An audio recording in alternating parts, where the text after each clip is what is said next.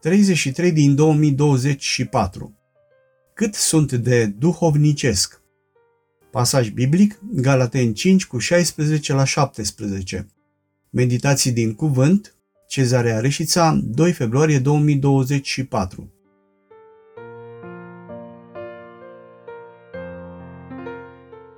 Cât sunt de duhovnicesc? Sau, altfel spus, ce concentrație de fire păcătoasă am în mine? Și în prezentul studiu, creștinul este comparat cu aurul.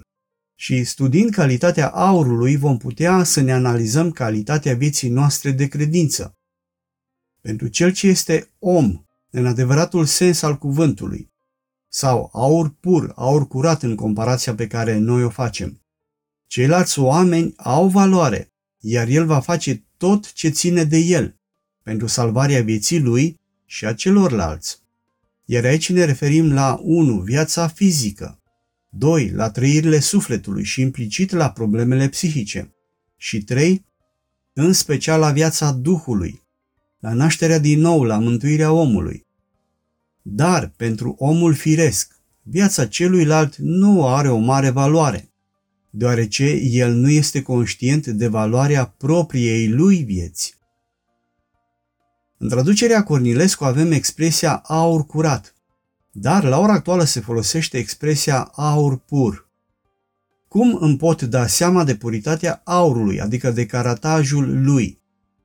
Puritatea aurului se exprimă în părți din 24. De exemplu, aurul pur este cel de 24 de carate, aceasta înseamnă că toate cele 24 de părți componente ale lui sunt formate din aur.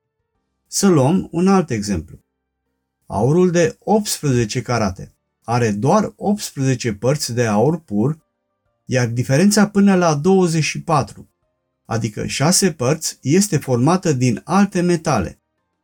Dacă ne gândim însă la aurul de 14 carate, Știm deja că el are 14 părți de aur curat sau pur, iar diferența până la 24, cele 10 părți care rămân, este constituită din alte metale, argint, cupru, zinc, etc. Dacă este să vorbim de procente, aurul de 24 de carate este aproximativ de 99% aur pur.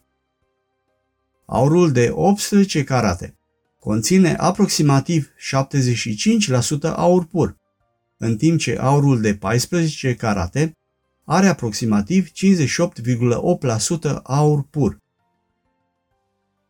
Din punct de vedere spiritual, cu aurul curat de 24 de carate, poate fi asemănat doar Domnul Isus, dar noi ne dorim să devenim tot mai puri, adică tot mai plini de Duhul Sfânt, să fim tot mai duhovnicești, și să eliminăm din viața noastră aliajele care ne scad valoarea, adică acele componente care țin de firea noastră pământească, de natura păcătoasă. Vom încheia prezentul studiu citând cuvintele Apostolului Pavel, care au fost scrise în Galateni 5 cu 16 la 17.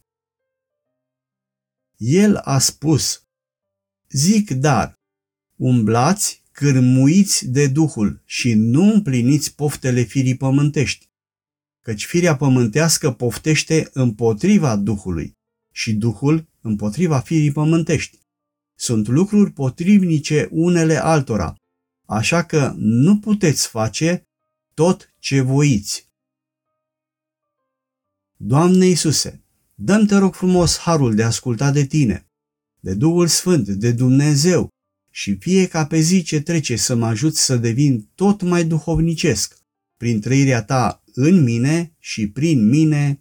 Amin.